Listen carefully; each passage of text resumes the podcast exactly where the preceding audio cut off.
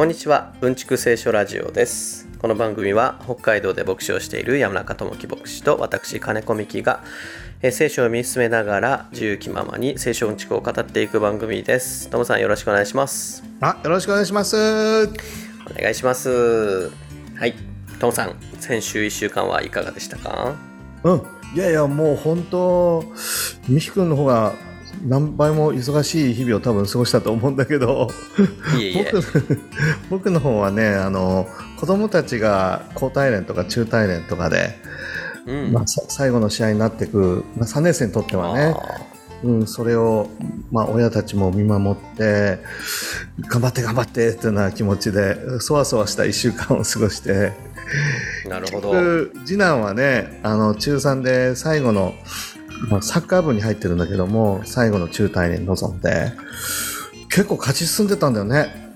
へえで決勝まで行っておおすごい。決勝で負けちゃった。惜しくも。惜しくもね次のステージには行けなかったんだけどまあよく頑張ったよね。準優勝だもんね。うん。うん。素晴らしい。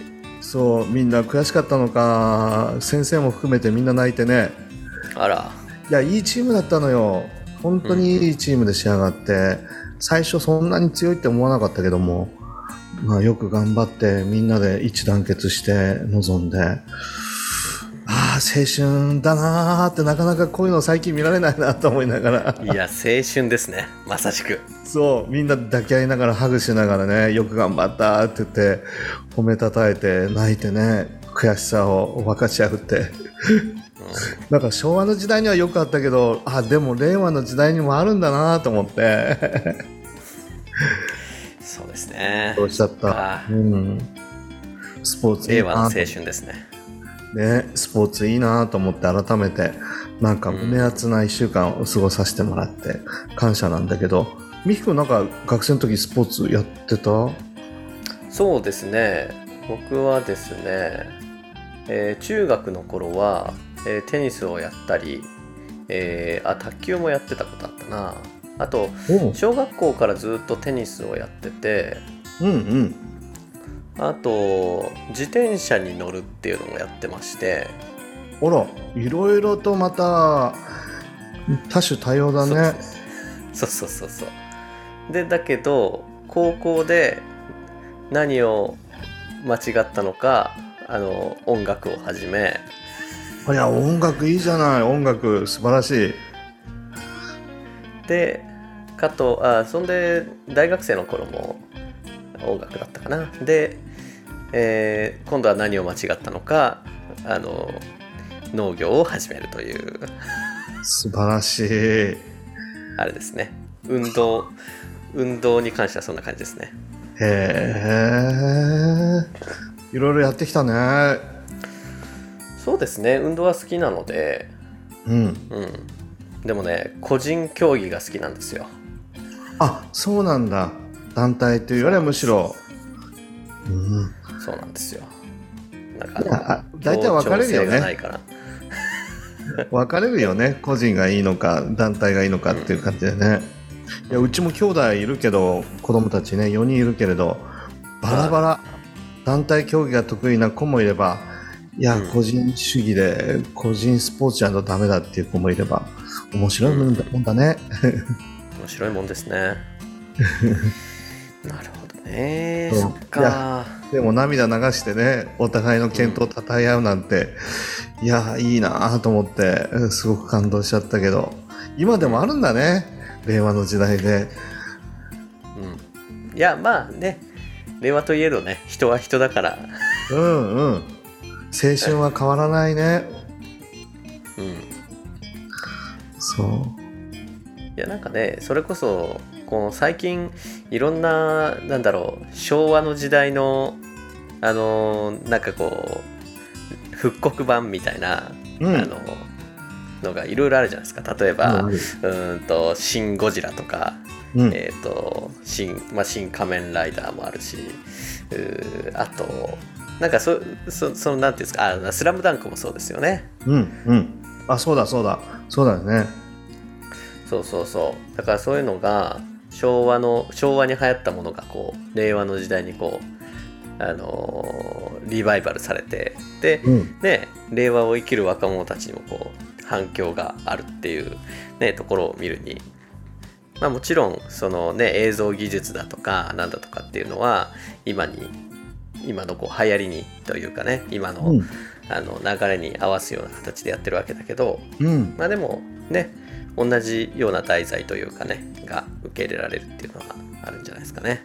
そうだね。なんか青春だとかスポーツ根性とかね、そういうこともいろいろナンセンスだなんて言われるようなこともあるけれどでも基本形は変わらないかもしれないね。どんな時代が移り住んでも、うんうん。変わらないその感動とか喜びとか共有し合える心とかっていうのはあるかもしれないね。うん、そうですね。そそうだそうだ。その話で言えばこの間何で聞いたんだったかな？あの伝統っていう言葉あるじゃないですか。うんうんうん。なんかね伝統工芸かなんかをされてるその職人の方ががのインタビューかなんかだったかな、うんうん。の話を聞いたんだけどその伝統の「伝」っていう字はこうまあねあのそのこれまで古い技術を伝えるってことなんだけどうん。伝統の塔っていうのはその技術をその時代その時代にこう合った形にこう適用させてで浸透させるっていう意味があるんですみたいな話があって。だからこう伝統文化とか伝統工芸だからといってうんこうずーっと同じことをやってればいいわけではないみたいな話をねこうしてて。なるほど。そういう職人さんに言われるとこうなんていうんですかね深みがありますよね。本当だね。そうか。なんか伝統って聞いて深く考えなかったけどそういう側面もあるんだね。うん、それで言うと最近あのうちの息子があの落語の習い事を始めたんですけどすごいね。高尚な習い事だ。いやあのそううちの子ずーっと喋ってるからなんかあの同じ幼稚園時代に同じ幼稚園のそのママ友の人にうん。すごい喋るの上手だからなんか、なんかどこどこで落語教室やってるらしいから行ってみたらなんて言われて。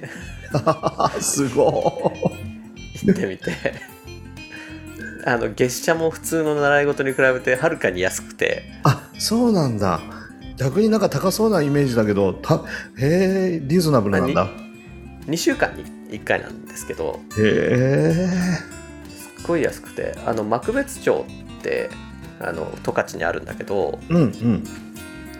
えっと、幕別町になんか100年記念ホールっていうのがあって、まあ、そこでこう2週間に1回子ども落語教室みたいなのやってて。へえそうそこにあの行ってるんだけど。えーいくらだったかな？正確に忘れちゃったけどものすごい安いですね。いやそれはでも子供たちにとってはいいよ。おしゃべりするっていうのは脳の刺激になるしね。いろんな人たちのお話を聞いてだって人を笑わせるっていうのはやっぱ頭のいい人じゃないとできないことだよね案外。まあそうですね。いや本当にあの落語家さんの話とか聞いてるとねすごくあの学歴とかじゃなくてねすごく頭がいい人たちだなと思いますしね。いやすごい切れる人たちだと思う。コメディアンの人たちも含めてね。なんかねアホらしいこと言って人を笑わせてるけれどでも実はやっぱ頭いいなあの人たち。キレッキレであそうそうそれでやっぱりね落語家さんの話聞いてて古典落語とかねあのやっててもとちょちょっとずつちょっとずつなんかこう中に入ってくるあのネタがこうそのその時その時のねあの話題を取り入れてたりとかうん。するんですよね。へえあそれが伝統なんだなと思いながらあのねあのなるほどと思わされた今日この頃ですよ。なるほど。いや今風にじゃあアレンジしてふ古いものをそのまま出すっていうよりはいろいろアレンジしながら現代の人たちにも受け入れてもらえるようなそういう形でお話をすると、まあもちろんねその伝統の形っていうのはあるんだけどうん。その中にちょっと、なんていうのかな。少しずつねこう現代の人に受け入れられてもら受け入れられるようなね工夫がされてるなと思いますよ。あそれはいい習い事したよね。お蕎麦の食べ方とか学んでくるかななんか。そばね。そばね。そうなんですよ。そば難しいですよね。あの難しい。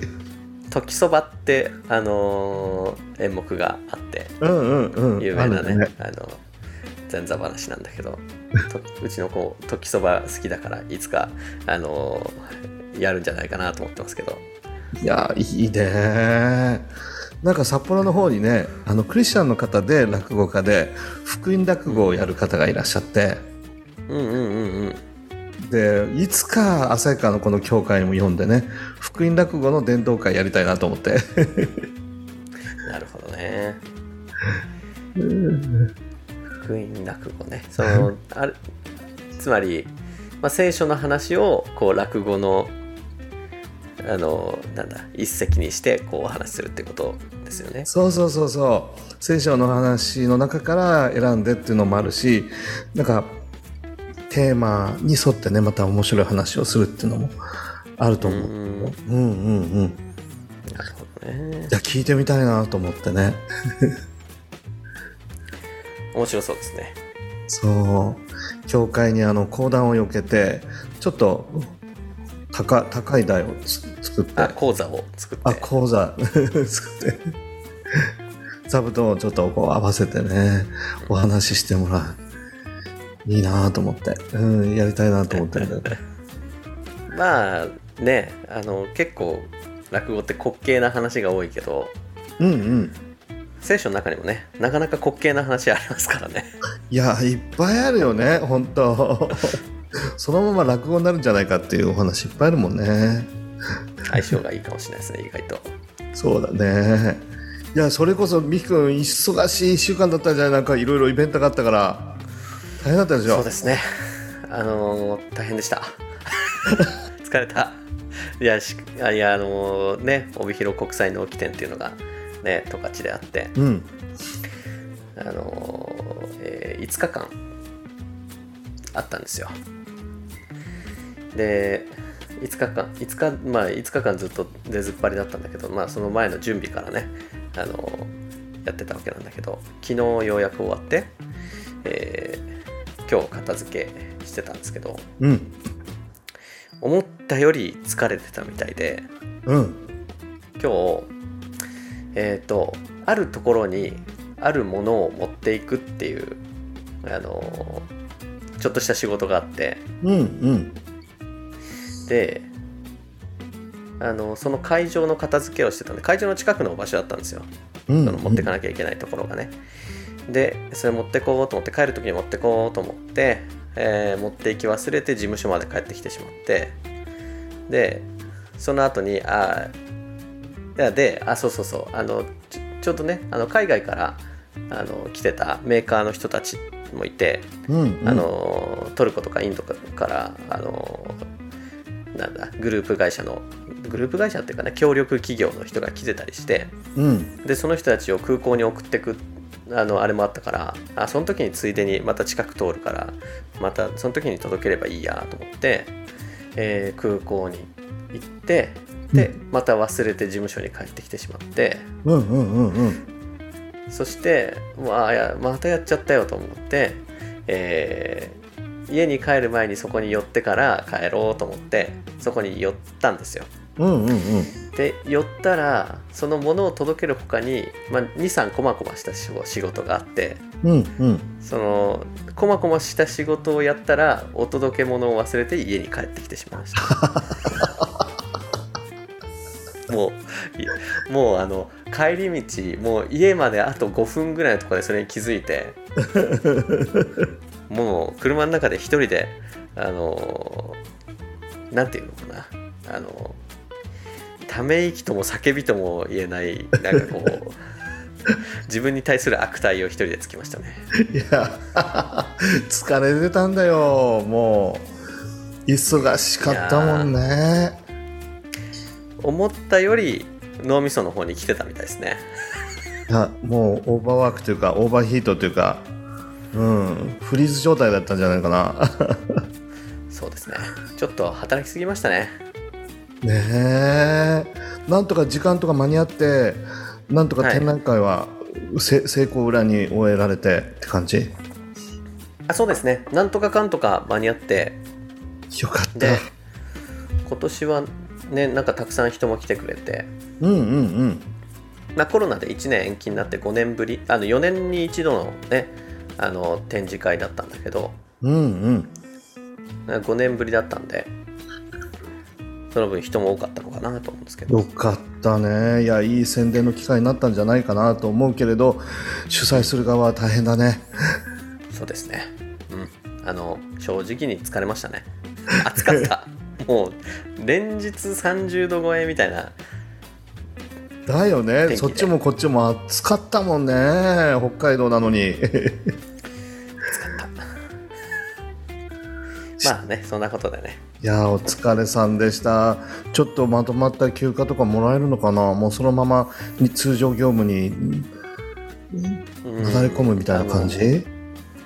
まあ土日もね出勤だったんでうんうんうん。あのどっかで代休取ろうとは思ってるんですけどうん。あの展示会僕のねいるなんだろう部署っていうかうん。僕のお仕事的にこう展示会で宣伝がお仕事ではなく展示会に来た人たちにのあの、まあ、農家の方々にいろんな話を聞いてでこう可能性のあるあの次の商品を考えるみたいなのがあの仕事だったのでなるほど。そのその展示会のやった後がねあの宿題がいっぱいできちゃうわけですよ。そこでいっぱい 情報を集めて。なるほど。それをここ今後どう、ね、料理するかっていう話になってくるんで。そっか。これからが勝負なんだ。ああよかった、ね。展示会終わってじゃなくて そうですね。展示会終わったけどあの本業的にはなんかこうじやっと準備が終わったって感じなんでこれからが本番ですね。ああそっか。えー、終わらない旅だね本当。そっか。終わらない旅ですね。まあでもうん。あのね。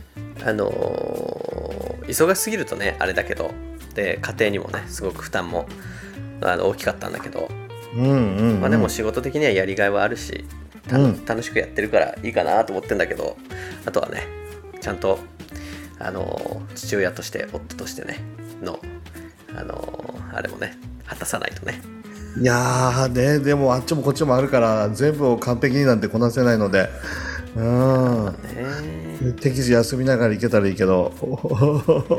これからまた仕事が いっぱいあるっていうの大変だよねまあでもねどんな仕事もねそれそれな大変なのは大変だからね。うんうん。本当だ、あれなんですけどね。うん、体が元気であればなんとかなるよね。そうそう。そうそうそうそう。まあでも暑くて疲れましたよ。いやーそうだ。もう全国日本み全国皆さん本当大変だと思うわ。暑くて。信じられないぐらいのなんか気温になってない？東京とかあっちの本州の方どこだったか埼玉だったか。なってますよね。でまたなんか豪雨もあったりしてね。ねうんね本当どうなってんだろうって感じでしたね。えねえ。本当今日も雨結構降ったけどなんか降り方が全然違うよね昔と。うん。ね。なんか暴力的ですよね。なんか一気になんか降り始めてズワーっていう感じでで最近よくなんだっけ線状なんとか帯なんだっけ？線状降水帯あそうそれそれそれ、最近聞くようになったけど昔聞かなかったもんね。ね、なんか当たり前みたいな単語になってきたけど最近ですよね本当。ねえ。もうなんか超攻撃的サッカーじゃないけど本当。超攻撃的な天気だよね。雨も何でも。うん。うん。あそういえば面白かったんですけどあのインドの人とねトルコの人が来てまあ、でそれは絶対面白いコンビネーション。あーまあ面白い。まあまあね国民性はあれなんだけどあのートルコの人たちはアンカラから来てて、まあ、トルコってまあ広いじゃないですか、うん、うん、でもアンカラってあのなんかね、えっと標高が結構高くてうーん。で結構涼しくて湿気もなくて過ごしやすいところらしいんですよ。ほうほうほうほうでトルコの人たちはもう暑くてもうアンカラに帰りたいって言ってたんですけど。えー、なんかイメージ的にはものすごくなんか灼熱地獄みたいなイメージがあるけどそうじゃないんだトルコ。ねそうなんですよ。まあもちろんねトトルコの内陸部とかは多分暑いんでしょうけど、うんうん。うん、トルコ広いですからね。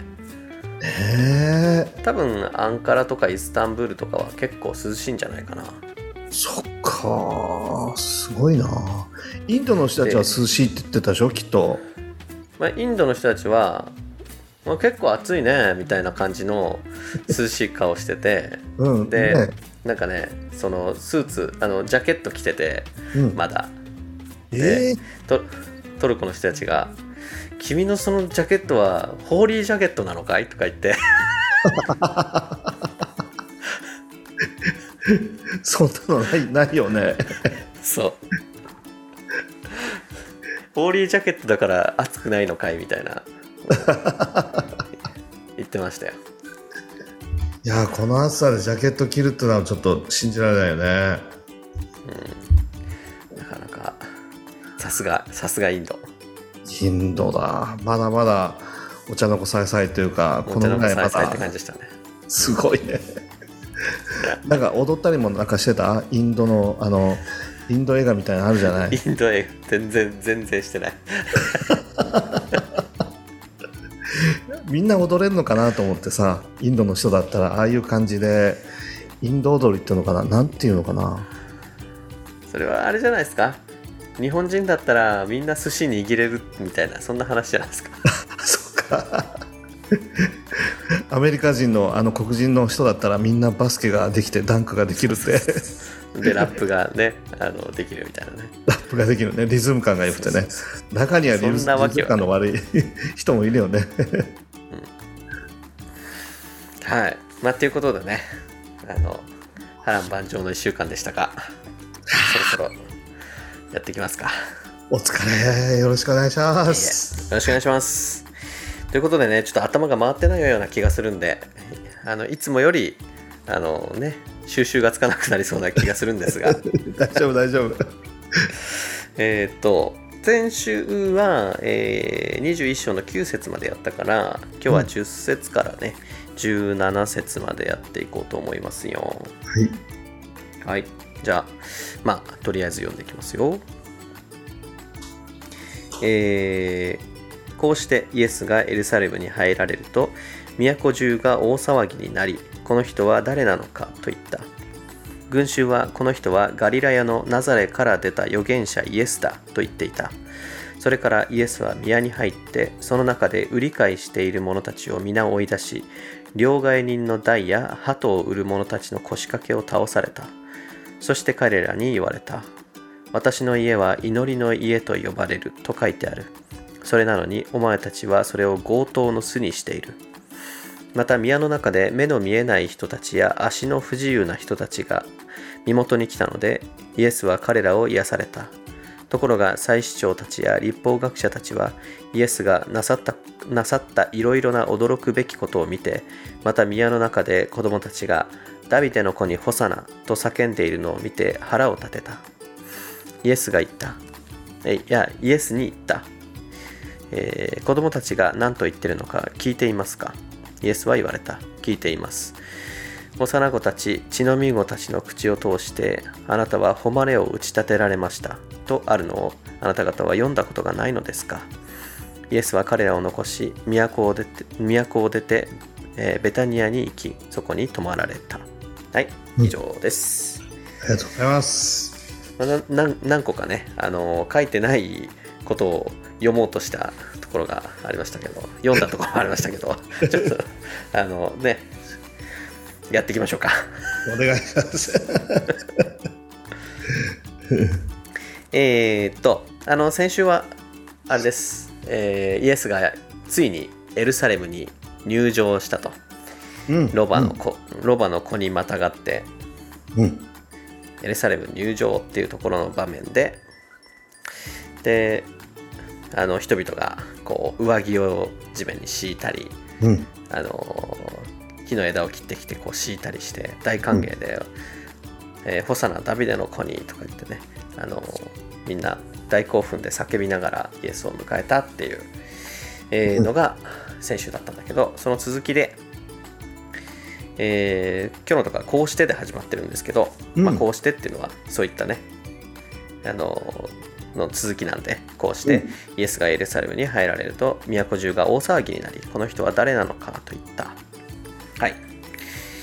はい大騒ぎでねあのエルサレム中が大騒ぎになっているという、うん。えー場面なんですけどでこの人は誰なのかね。ハリウッドのあれだよねレッドカーペットみたいな感じだよね もう。なるほど。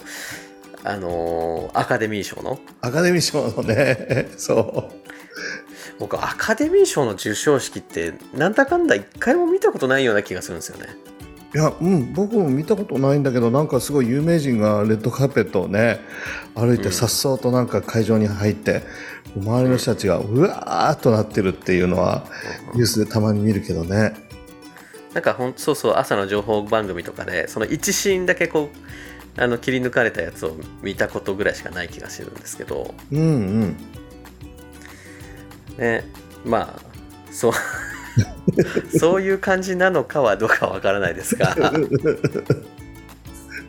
相当な熱狂ぶりだよね。うん。で、わけがわからないけど、みんなが集まってるから来てみましたみたいな、そういう右往の衆もいっぱいいて、なんで俺たちここにいるんだろうって、とにかくでもみんな熱狂してるから、ウォーって、ホサナーって言っとこうみたいな、そういう人たちもいただろうね。そうでしょうねなんかこういう大騒ぎしてる時って大体その中の何割ぐらいが正確にその事態を把握してるんでしょうねこの、いや、案外わずかかもしれないよね。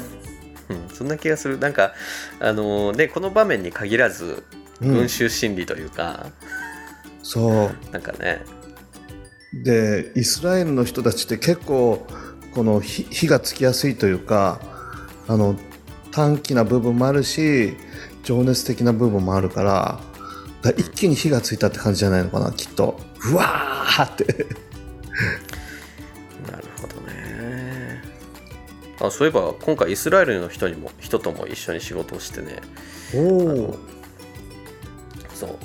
あのあれなんだけど。本当。なんか彼はすごく落ち着いた人だったけど。あ本当。君は違法人だよねみたいな上から目線では話はしなかった。まあビジネスマンですかですからね。あそうかそうか。ちなみに僕ユダヤ人だけどみたいな。先民だけどみたいなそういうのない。そういうわけではなかったですね。はい。いやそういう意味ではあのあれですね。あのトルコの人たちはあのイスラム教徒なわけなんだけど。うんうん。まあ前にもこんな話したけどトルコの人たちはかなりこうライトなねあのイスラム教徒であのよくイスラム教の人はこう日に5回祈るみたいなさあの、うん。礼拝の時間が決まっていてみたいなメッカの方向に祈るなんて言うけど彼らが祈っているところはついぞ見なかったですね。あそっかそっか。じゃあそのなんだろうえっ、と食べちゃいけないものもあったりするけどうんまあ外国に引けるからいっかみたいな感じで。そうそうそうそう。何でも食べちゃうみたいな。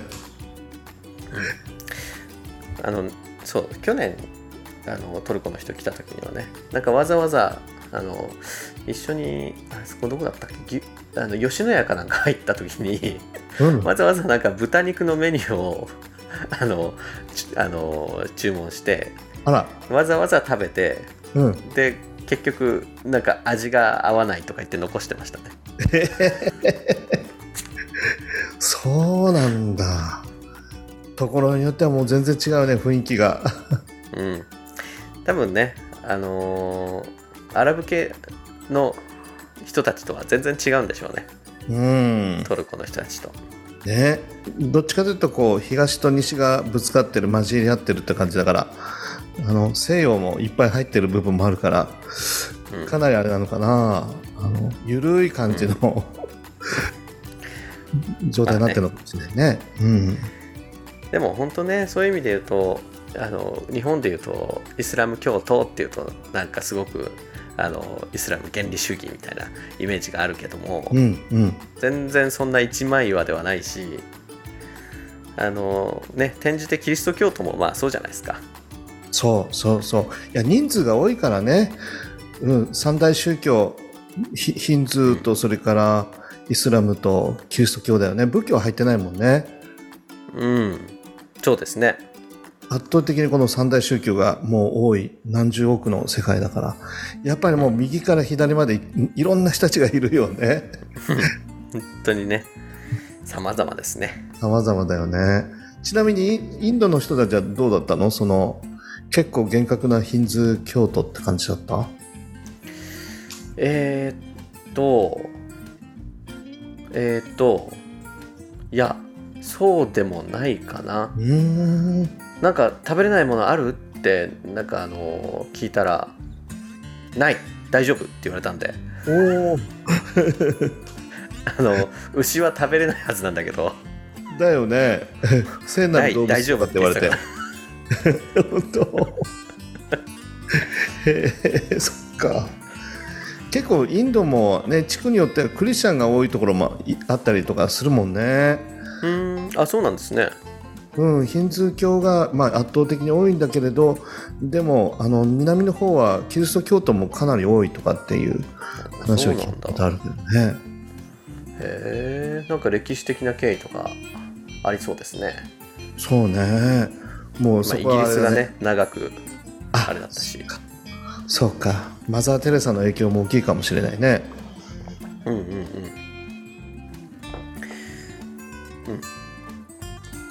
あとねそう。なんかいい加減だなって思ったのはねあれ。あのインドからインドじゃないトトルコからあの持ってきたトラクターにねうん。のあのボンネットのところになんかあのんなんだろう。ビー玉穴の開いたビー玉みたいなものがついてて。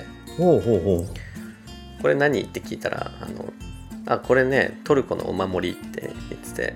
うへ絶対これイスラム教は関係ねえなって思って。え 関係ないよね。なんか土着のなんかお守りなんだろうなと思って。へえなんだろうねそんな余計なもんつけなくていいからっつって。まあそんなね異文化交交流も楽しかったんですけど。いやまだこういう本当にそういった意味ではなかなかお会いできないよね。トルコの人とかインドの人とかねなかなかお会いできないから。うん。なかなか日本にいるとね。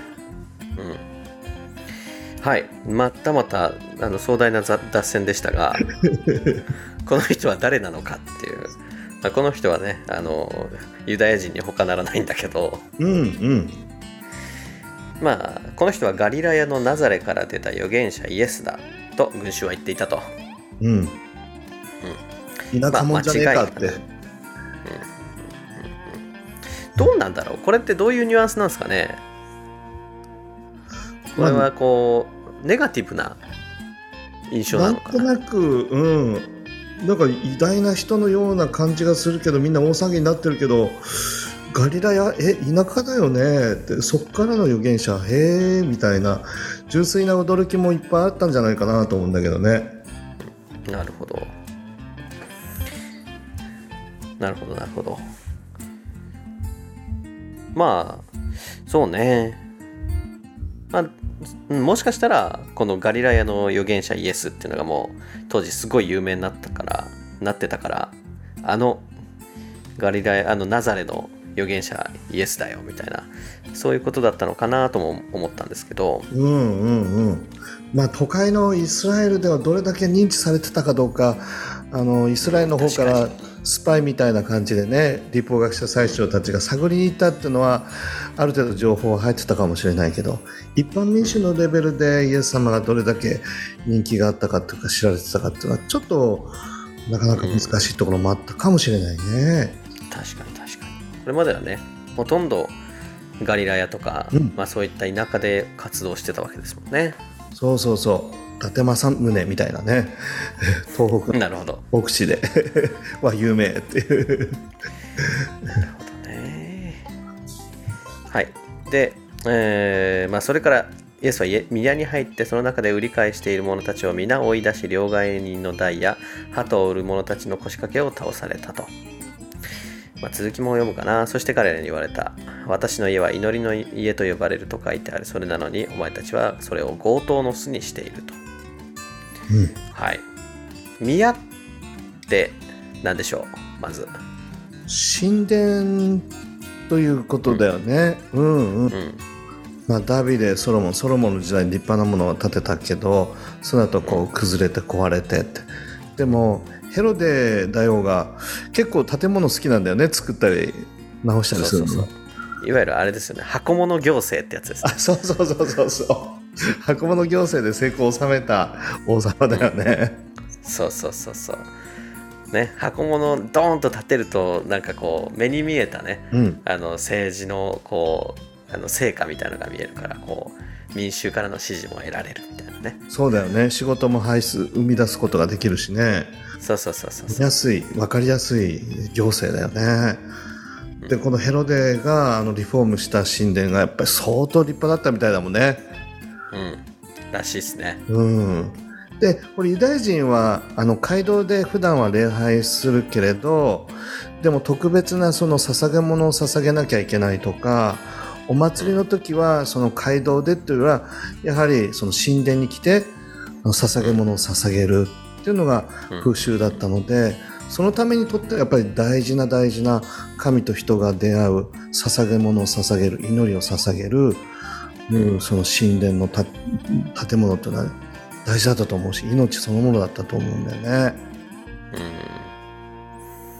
うんうんうんうんいやこの神殿っていうのはこう彼らにとってどういう存在だったのかって結構僕らにはこう体感的にこう分かるのって難しいじゃないですか。そうね、うんうん、あのまあ今のキリスト教には神殿っていうのがなくて、まあ、彼らでいうとその街道シナゴーグにあたるのがまあ一つ一つの教会かなと思うんだけどその上の存在としての神殿っていうのがないじゃないですかキリスト教徒には。うんそうねまあ強いて言えばなんかその属してる教団の本部みたいなね、うんうんうん、本部にあの聖書学院があったり大きな教会があったりするけれど1年に1回なんかいろいろ会議でそこに集まるのが伝統というか風習とかみたいなね、うんうん、あここに帰ってきたみたいな心のふるさとみたいな。うん、まあでもそれはあくまでこうセンターというか、うん、あの本部っていうわけであのなんていうのかな信仰そこに行くことに信仰的な価値があったりとかそういうわけじゃない？じゃないね。じゃないね。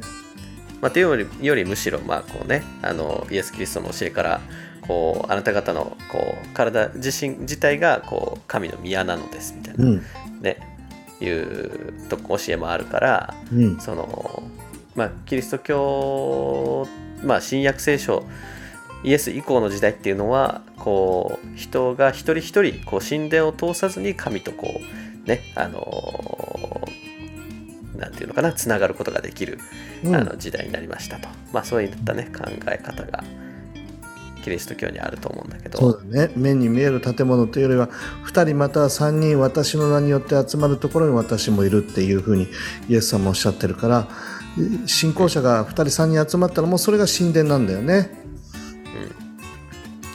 うん、そうですね。まあ、でもこのユダヤ人にしてみたらやっぱり普段はあのシナゴーグという街道で礼拝するけれどやっぱり捧げ物を捧げる大切なお祭りユダヤのその伝統に関わるようなことを思い出したり神様を心を込めて礼拝する時には神殿にみんな行ってね、うんそこで涙を流しながら心の叫びを叫びながら祈るという心のふるさととかもう大切な神様の臨在神様そのものって言ってもいいかもしれないね。神殿が、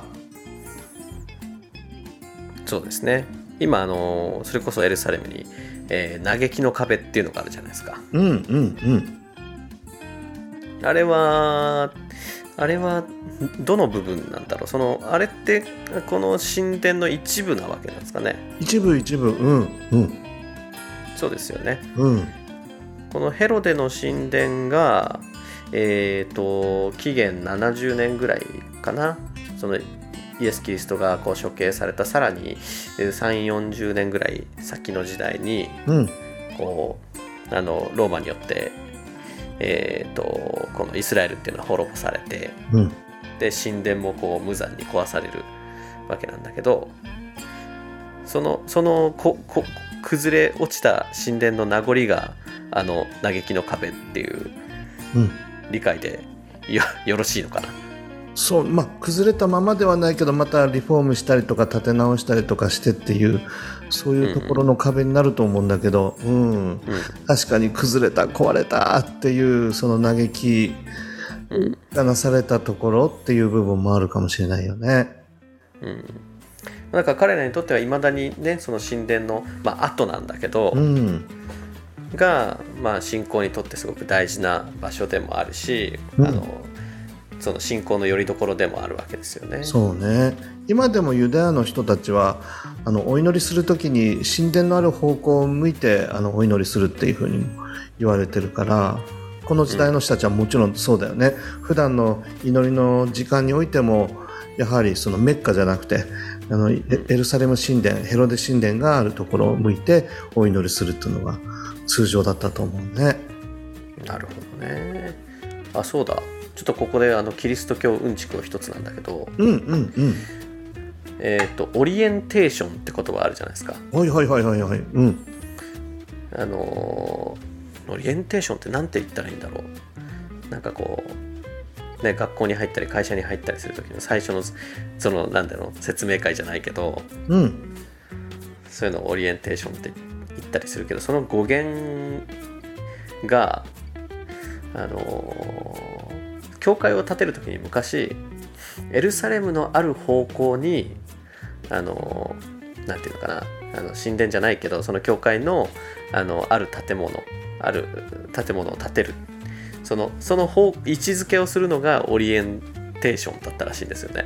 なるほどなるほの語源らしいんど。ですよなるほど。いや、オリエンテーションってあの語源言葉の意味も方向性を指し示すとかっていうのがあの英語の意味でもあるから、そういうところから来てんだろうね。なるほど。そうなんですってだからねそのね教会の歴史的にもそのオリエンテーションの語源もそうだけどこの彼らのねその、まあ、神殿の方角を向いて祈るとか、まあ、それこそあのイスラム教の方々がねメッカの方向を向いて祈るっていうのもねあのオリエンテーションですよねそうだね。そっから来てたんだ。へえ。らしいですよ。素晴らしい。そうなんだ。っていううんちくを挟んだところで次に行こうかと思うんですけど えーっとねどこまで行ったんだっけ？そうそうそうそうあの宮のところでだいぶつまずいちゃったんだけどうんうん。その宮の中でなんか売り買いがあの想像しくなされていたと、うん。えーその中で売り買いしている者たちを皆追い出し両替人の台や鳩を売る者たちの腰掛けを倒されたとうん。そんでお前たちは、えー、と宮を強盗の巣にしているとかね厳しい厳しい激しいうん。イエスの行動なんだけど。いや弟子たちもびっくりしたので突然怒り盛り上がって今までね優しい真実な愛情にあふれた配慮に満ち溢れたイエス様が突然ぶっ倒すんだもんねいろんなもの。これ面白いですよね。さっきまでそのえっ、とロバに乗ってねあの見よ。あなたの王があなたのところに来る。柔和な方でロバに乗ってニロニロバの子である転ばに乗ってとか言ってうん。先週のところで、あのね柔和さの象徴としての転ばに乗って、うん。入場してきたイエスが宮に入るなりこのねあの暴力沙汰。そうてーてててててててってなんかあったよね昔プロレスのなんかそれなんですかプロレスのなんかよくかかってたあのテーマソング知らない知らない特定な人たちが入ってくるときにかかってたななんかその音楽がえー、あのヒールみたいなことですかあ悪者がね、うん、来るときに、うんうんうん、なんか特定の音楽がなんだけどなんかそれがもう脳裏に焼き付いちゃってすごく流行ってたのプロレス僕たちが中高生の時に。はいはいはい、ゴールデンタイムにねプロレスが流れてた。すごい時代だったなと思うんだけどすごい時代。老いも若くもみんながプロレスを観戦してたと。金曜日のゴールデンタイム7時ぐらい。まあそういう話よく聞きますけどね。すごい時代ですよね 今見ることないもんねなかなかプロレスなんていうのは。あまあでもねプロレスはねあらまたね今流行ってるらしいですよ。あそうなんだ。また復権してきたのかな、まあ、またねプロレスの話題に花が咲きそうなんで あれですけど。そうだね。まあヒあのヒール役がこうねリングにに入ってくるような感じですよねそうなんかチェーンを回したりなんなりして「おら!」っつってあの椅子とかをこうバーンって投げたりとかしてね。そうみんな追い出して。そう追い怒り浸透でもう商売人たちをみんな追い追い出して両替人の台をあの蹴っ飛ばしてって感じですよね。ちゃぶ台返しみたいな。どどどうされたんですか？っていう感じで多分弟子たちは。あたふたしてたと思うきっといやしかしまあ宮って言えば、まあ、祈ったりそれこそこうね神にこう生贄を捧げたりみたいな儀式が行われたりみたいなイメージなんだけどうん。なんでこの中に、えー、と商売人たち両替人旗を売る者たちっていうのがいたんでしょうかという説明をちょっとしてもらってもいいですか？そうねいやあの神殿ではやっぱりその動物を捧げて礼拝するっていうのがあるので、でやっぱり生きたもの生生のもの新鮮なものじゃないと最高級のものじゃないと神様に捧げるものとしてはふさわしくないっていうのがあるからだからあの事前に買っといてそれが悪くなるっていうのはやっぱり礼拝にはふさわしくないと。だとしたらやっぱり神殿で買うのがベストで、悪いことじゃないんだよねこの捧げ物をこの神殿で買うとか。あとローマの通貨をみんな持ってたけれど神殿でその捧げるお金っていうのはやっぱりシュケルユダヤ人のその通貨じゃないとダメだとかっていうそういう部分があるのでどうしてもやっぱり両替人も必要だよね。これあの必要なことで別に悪いことをしてるわけじゃないと思うんだけど強いて言えばあの祭司とか立法学者とか宗教指導者と結託してその家族経営してるっていうかねこの商売人たちがあの親族関係で全部回して中間マージンをもらったりとかして、まあ、はい結構なお金をあの儲けてたというそういうことがあったみたいだね。お主もあるよのみたいな。ね。ありそうな話ですね。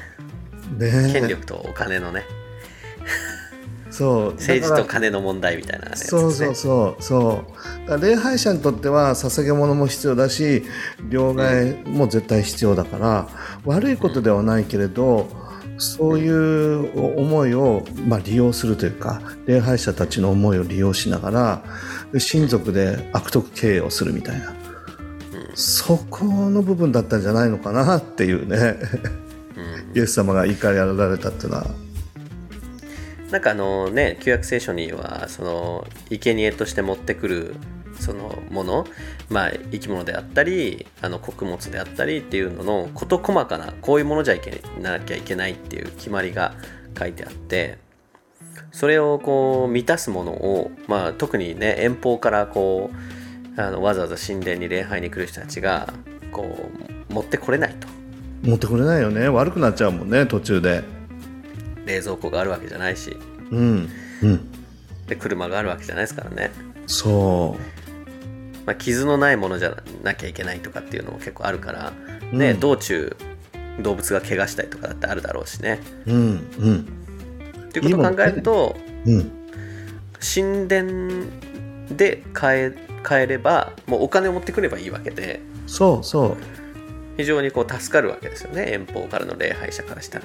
そうなんだよね。悪いことではないんだよね。それらのものを売るとかあのそう通貨を変えるとかっていうのは悪いことじゃない。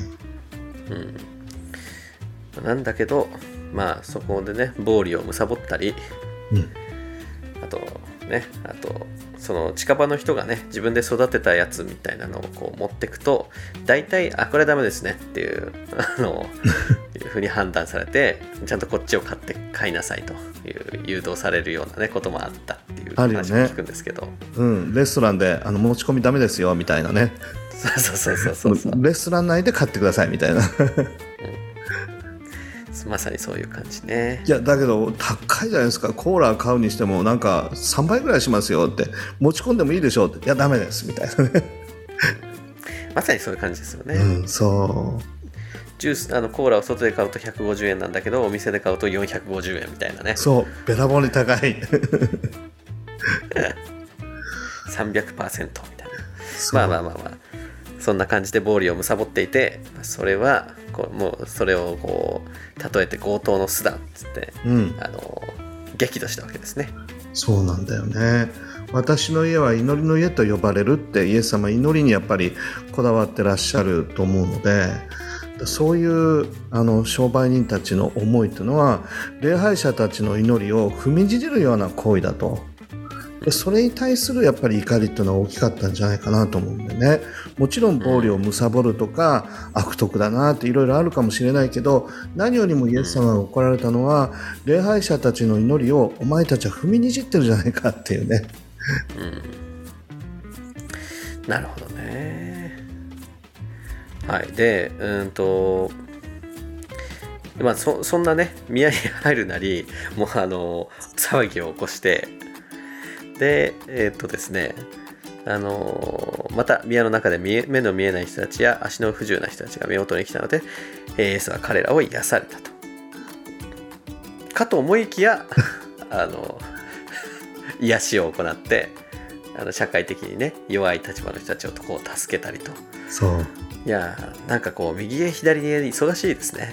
忙しいもう最後の1週間が始まるし十字架の出来事が本当にあの間近に迫ってきてるということでイエス様のあの感情も右に左に揺れ動くというか、そんな感じがするよね。うんそうですねまあねイエスキリストとしてはまあそんなね商売の場所またあのねお金のことをこう考えて動くような場所ではないと祈る場所であり、うん、えーまあ、弱者がこうなんていうのかな顧みられるべき場所だというね。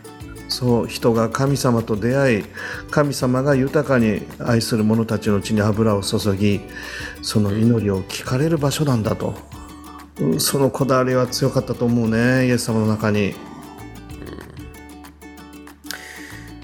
でところが祭司長たちや立法学者たちはイエスがなさった。いろいろな驚くべきことを見てまた宮の中で子供たちがダビデの子にホサナと叫んでいるのを見て腹を立て。ねまた腹を立てるんですよね。でイエスに子供たちが何と言ってるのか聞いていますか？と言われたとなんか子供たち子供たちが変な勘違いをしててお前が訂正しないからだみたいなそういうことですよね。ねえ子供たちが歌ってるのそのまましときゃいいのにね。腹立つわーって。まあ、子供たちのこのあごめんなさい。子供たちのこのセリフっていうのがまあそのちょっと前に大人たちがこうイエスを大歓迎して、うん。あのエルサレム入場をあの祝った、まあ、ホサナダビデの子にっていう、うん。あの叫びをね子供たちも真似して、うん。ここで言ってたわけですよね。そうそうそうそう。まあでもね、まあ。最初たち立法学者たちから見たらやっぱりダビデの子っていうのはやっぱりメシアの称号そのものだから救い主っていうのは、あのダビデの家系から出てくるっていうことなので、まあ、ダビデの子にホサナと子供たち言ってるけど救い主にホサナって言ってるのと同じようなことだからとんでもないってね、ね。立法学者最初だったら怒ったんだろうねきっと。まあ自分たちが家族経営してるね。その場所をね。あの、うん。踏みにじって。そう。恥かかせやがって商売を。とんでもない ことにしちゃって。って。で子供たちがねダビデの子に「ホサナ」そんでそれも否定しないで。うん。あのまあこのペテン師がみたいなそんな感じでしょうね。ね、どんどんとキリストの人気はもううなぎ登り俺たちのそのなんていうのかな立場はだだ下がりだみたいな。そうね。あのーそうなんだよね。まあそれをね、まあ、これまではこう自分でね私はキリストです。私はあの救い主です。メシアです。みたいなことは言わないで。うんうん。それを極力こう隠してというかね、うん。あの表に出ないようにこう活動していたイエスなんだけどもうねそれを否定するフェーズは終わったので、うん。まあ、子供たちのいや群衆のこういう言葉も否定しないしそそれどころか、ね、ここで幼子たち忍び子たちの口を通してあなたは誉れを打ち立てられましたっていう旧約聖書の引用をしてううんこの言葉を読んだことがないんですかってあなた方方はあの言葉を否定しろと言いますけど旧約聖書に書いてあるそのままじゃないですか。そう。子供たちは正しいことをしてるんですよってあなた方の方がおかしいんじゃないですかっていうようなことだよね。まあ遠回しにねこれってまあこの聖書に非常に詳しい学のある彼らからしたら遠回しにまあ私はメシアですよ、うん。っていうことを言ってるわけですよね、すでに。そうまさにその通りだよね。まあ もうねあの彼らにとってはね許すまじというかね。そう。うん。冒涜だってことだよね。とんでもないと。ただでさえ人気がもう右肩下がりであっちの方はもう右肩上がりになってるのにメシアって言い始めたかみたいな まあそういうことですね。まあ彼らとしてはねまあもちろんイエスがメシアだっていうことはあの考えてもいないわけでうん。でそれを自分から名乗り始めたらもうそれ以上に腹の立つことはないというか彼にとってするとそれ以上の罪はないというかね冒涜はないというか。そうでも民衆たちももうそういう方向に行っちゃってるし子供たちもこんな状態だからまああのアメリカの人たちがみんな大谷翔平大谷翔平って言ってるそんな状態だよね。もうアメリカンヒーロー大谷翔平だ。日本人だけどもいそんなのいいじゃないかみたいな。彼ほど素晴らしいあのスポーツ選手はいないみたいな感じでね。みんながあの褒めたたえるという。だからあの苦い思いをしている人もいると思うんだよね多分。確かにね。背後でねアメリカ人じゃないやつを担い上げようとしてみたいな。なんでやつがそんなに人気あるんだアメリカでみたいな。そういうふうに思う人たちも中にはいるかもしれないね。うん。まあそれをね例えば同じ野球選手でそう思ってる人がいたとしてこの今のねあのアメリカのその大谷人気でそ そんなこと言ったら自分が逆にね今度は SNS で吊るし上げにされそうですもんね。そうそうそう。あなた分かってますか？つってねいろんなところからバッシングが食らうっていう、そうそうそう。いろんなとこは矢が矢が飛んできそうなねうん。気、がするから思っていても言えないっていうね。そう。だからこの時の立法学者最初たちも上から目線で言いたいけれどもうなんか言えるような状況じゃなくなりつつあって自分たちの立場がちょっと危うくなってきたぞみたいなそういう危機感もある感じがするよね。まあそのぐらいの騒ぎようだったんでしょうね、うん、まあはい。えっ、と最後のとこですがイエスは彼らを残し都を出てベタニアに行きそこに泊まられたとまあ彼らを後に残しっていうところでね。なんかこう物別れに終わってるというか、うん、もうあえて彼らをもう説得しようとはしないしないんですよねもうこそう。この頃は、そうね、まあ、一応してるのかなこの聖書にこう書いてあるでしょっていうことは一応言ってるんだけど。うん。まあそうなんですよね。着々とねまあ今後ね彼らにの策略にこうはまっていってというか、うん。まあ自らはまられるわけなんだけどそうだね。もう許せないというレベルだよね。これはもう処刑決定だなみたいな。やつはもうやっつけられなければいけないと。このまま生かしておけぬっていう 感じだろうね。きっと立法学者最初たちからしてみたら。まあそんなね彼らは後に残してでエルサレムの中にはこう泊まらないんですよね。ベタニアに行ってそこに泊まられたと。なんかこうすごい詳しく書いてありますよね。そう。まだこのタイミングではないんだよね。立法学者最長たちともうガチでぶつかり合ってそのまま十字架にこう処刑の方に行くタイミングではないのでうんちょっとこうクールダウンしなければみたいな部分もありながらベタネに逃れてまた次の、ね、時にはあの宮殿に神殿に行くという感じだよね。ベタニアっていうのはあのこの間のなんだっけあのオリーブ山も近かったけどエルサレムから5キロってことでしたけど、うんうん。ベタニアも近いんですよねいやもう本当にあの隣の町みたいな旭川でいうと東川っていう感じ。なるほど。あ 全然わかんないね。他の人たちはとってもローカルな話だから僕たちは分かってるけど。いやそうなんですよ。東川ね。さいいや最近東川のお米ね有名になってきて 美味しいんですよね東川のお米。ねえお水が美味しいしお米も美味しくなって結構海外からもたくさんあので来たりねおしゃれなカフェができたりとかよくやってるよ、そうおしゃれ東川なんですよ。うんなんか東川っておしゃれなんですよね。モンベルがあったりもするしね。ねえ。そう。空港からも近いしなかなか発展してるなと思って。うんうんうん。でも聞いてらっしゃる方々は多分えーどこなんだろうみたいな感じなんだ きっと。まあ旭川空港があるのは住所的にはあれ東川なんですかね。うんうんうん。そうですよね。そうそう、まあ、だからそのぐらい近いことですね。そうなの。もうベタニア大好きでねイエス様。そこにはあのマリアとマルタとラザロという兄弟がいて、うん。イエス様の働きを背後で支えてたあの兄弟がいらっしゃったところでね。うん。いやーなるほどね。まあそんなところに行って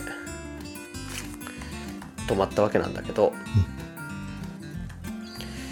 そうですね。まあ今回そんなところなんですけども。うんうん。どうですか？えっ、となんか最後にありますか？そうね。あの祈りを大切にされるイエス様、まあ、僕たちの祈りも本当にこう大切にされて喜んで聞いてくださると、うん。ね、偉大な神様であられるお方なのに小さな小さな私たちの祈りはどうでもいいじゃなくて小さな私たちの祈りもね23人集まったあその祈りももう本当に心を込めて聞いてくださるっていうその祈りにこだわる救い主イエス様っていうところに感動を覚えるかなと思ったりとかして今日のところはね、うん、そんな風に読みました。そうですね。まあ来週からねまた、えーベタニアからまたエルサレムに行ってというとこなんだけど。うん、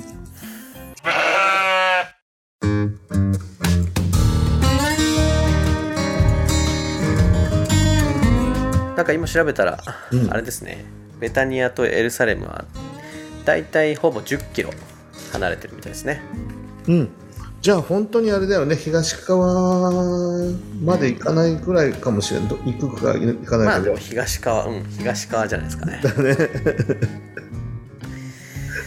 10キロかまあね旭川の隣に東川みたいな感じで言えばあの東京から東京ディズニーランドあの元市場はみたいな。あそうだ。そんなかそんな感じなんですかね。そうだね。埼玉とかあっちも近い、埼玉千葉みたいな。東京のあの中心部からあの夕方になってこう埼玉千葉あたりにこう帰っていって、うん。そこでね泊まりしてまた次の朝あの埼玉だか千葉だかは分かんないけどあのそこから出発してうん、エルサレムに来てでまた活動するみたいなそんなイメージですかね。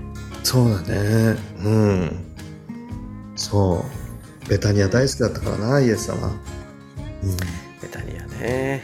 ベタニア行ったことあります？トムさん。いやないんだけどでもベタニアすごく有名なところなのでいろんな教会にあの必ずベタニア室とかっていうのあるよね。あーなんかよくね名前が使われますよね、うんそう。みんなが集まるとこベタニアって名前つけたりよくありありあるありがちなあ教会ではそんな感じかな。うん。なるほどね。アルエイザリアっていう名前みたいですね今はあそうなんだ。名前変わっちゃってるんだね。うん。なんかね今 Google マップで調べたら、うん。ベタニアとは新約聖書に登場するエルサレム近郊の地名で、えーマリアマルタラザロ兄弟が住んでいた土地である。現在オリーブ山の、えー南東麓にあるパレスチナ人の村アルエイザリアに当たるとされている。ウィキペディアって書いてある。なるほど。あパレスチナの人たちがいるところだから名前変えられちゃったのね。なるほどね。はいはいはい。あそっかそっか。なるほどね。パレスチナの人たちが住んでるところだからあんまりあれなんでしょうね。あのエルスイスイスラエル旅行ってなってもちょっと行きづらいのかもしれないですね。ねちょっとギャップがあるかもしれないね。うん。ユダヤ的な名前は全部変えられてしまって昔の、うん、雰囲気残ってないかもしれないね。まあまあまあそんなねあの情報はいいんですけれども。いやじゃあ今日はこんな感じですか？ねそうだね。はい。皆さんよく聞いてくださってありがとうございます。うん、ありがとうございます。じゃあ最後、締めお願いします。はい。また来週お会いしましょう。ありがとうございました、はい、さよなら。さよなら